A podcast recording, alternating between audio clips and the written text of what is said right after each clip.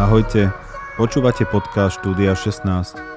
Pravidelne budeme pre vás pripravovať rozhovory so zaujímavými hostiami zo školy, ale aj mimo nej. Môžete nás počúvať naživo alebo prostredníctvom aplikácie SoundCloud. Príjemné počúvanie. Dobrý deň priatelia, vítajte pri ďalšom podcaste, jeho číslo je 8. Dnes mám špeciálneho hostia, respektíve hostku. Je to magistra Anna Pitnerová, ktorá je školskou psychologičkou na našej priemyslovke. Anka, my sa poznáme, takže si budeme týkať. Anka, vitaj. Ahoj, ďakujem. Anka, ty si členkou inkluzívneho týmu u nás na škole už od leta.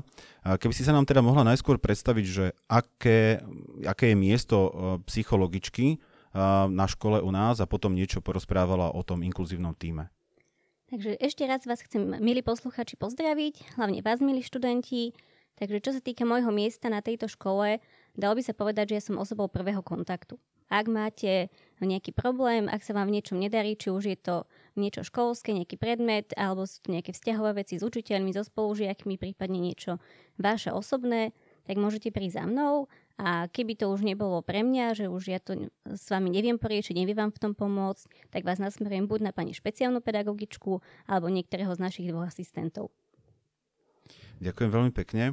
A Anka, teraz keby si nám mohla porozprávať, že konkrétne to, ako ty e, môžeš pomôcť našim žiakom a ako im vieš podať pomocnú ruku pri ich e, problémoch alebo pri ich e, denných aktivitách, ktoré sú teraz o mnoho náročnejšie, keďže sú doma.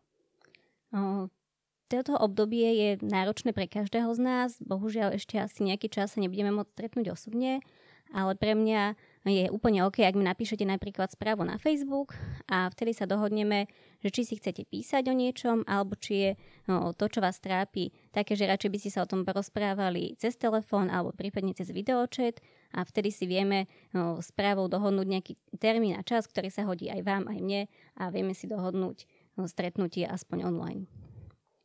A tá tvoja konkrétna práca, Anka, keď e, máš, e, si v kontakte so žiakom, no o čom sa bavíte, alebo respektíve, keď ťa takýmto spôsobom osloví ten žiak, čo môže očakávať potom?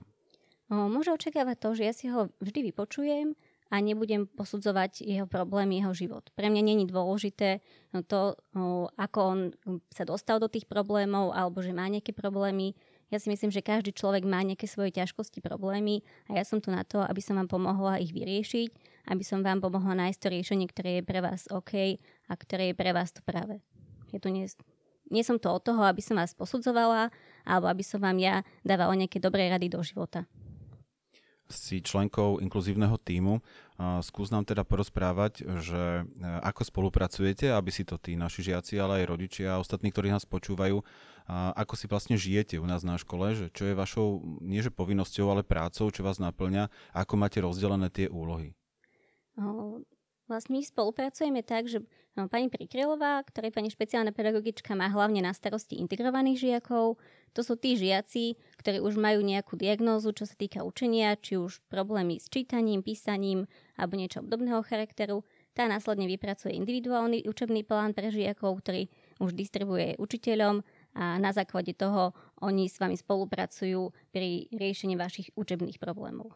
Keď sú už nejaké konkrétnejšie problémy, vtedy nastupujú asistenti. Ak potrebujete napríklad zjednodušiť poznámky alebo potrebujete no, pomôcť nejakým konkrétnym predmetom, tak vtedy príde buď Erika Čurmová alebo Jozef Pelikán, naši dvaja asistenti, ktorí vám s tým môžu konkrétne pomôcť a môžu s vami ísť prípadne aj za učiteľom na konzultáciu, ak by ste mali problém tam sami, že neviete úplne, čo potrebujete, tak oni vám pomôžu, dohodnete sa a môžete tam ísť aj spolu. Ďakujem pekne, Anka.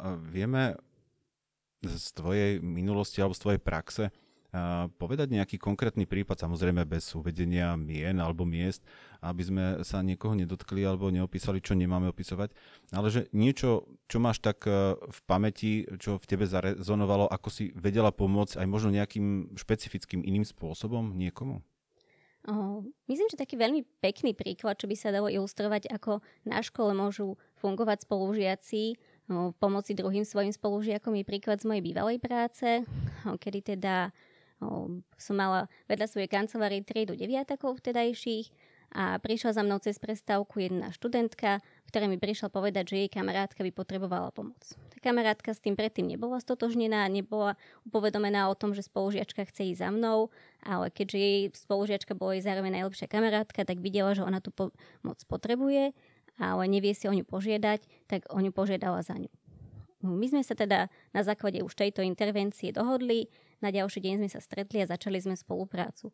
Vlastne naša spolupráca bola o tom, že sme spoločne hľadali v jej okolí, či už z dospelých ľudí alebo z nejakých jej kamarátov, človeka, ľudí, ktorí by jej mohli byť oporou, keďže v minulosti si zažila veľa strát, veľa blízkych ľudí jej zomrelo, tak sme hľadali ľudí, ktorí by jej mohli byť napomocní, ktorí by jej tieto straty pomohli prekonať a ktorí by pomohli zaplniť tie prázdne miesta, ktoré jej zostali. To bol celý príbeh, ďakujem pekne. A chcel som sa spýtať teraz konkrétne, že dajme tomu, že ja som žiak, som teraz na dištančnom vzdelávaní, som doma a ty si teraz ponúkla, že či už cez Facebook, cez web, cez e-mail, telefonicky, akokoľvek sa s tebou dá skontaktovať, ak potrebujem pomôcť.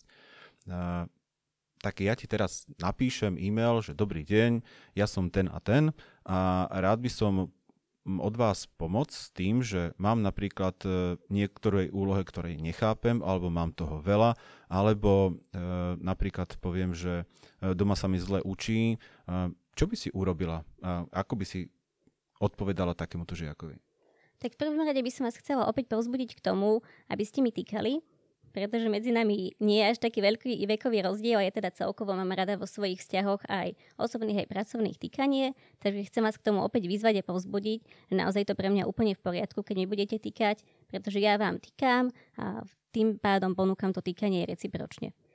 Čo sa týka toho, keby ste mali problém vyslovene s tým dištančným vzdelávaním, s nejakými úlohami, že ich je veľa alebo že neviete, ako si s tým rady, tak v tom prípade ja vás odporúčim na Eriku alebo Jozefa.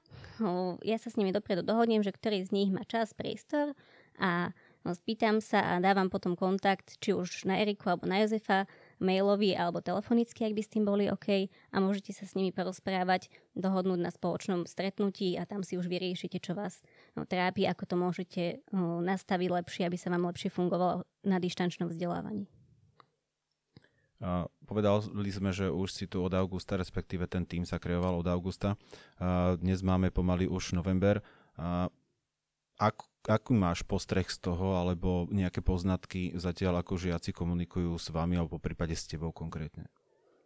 No, zatiaľ mám pocit, že uh, tak ako keby ste sa možno hambili, že neviete presne, čo od nás môžete očakávať, či teda vôbec sme tu pre vás, či sme ochotní uh, s vami spolupracovať, pomáhať vám vo vašich ťažkostiach, tak môžem hovoriť naozaj za celý tým, ale teda hlavne za seba, že pre mňa naozaj je dôležité, aby ste ma oslovili, keď niečo bude v vašom živote v neporiadku, čo sa vám nebude páčiť, s čím nebudete stotožnení, pretože pre mňa je moja práca mojim koničkom.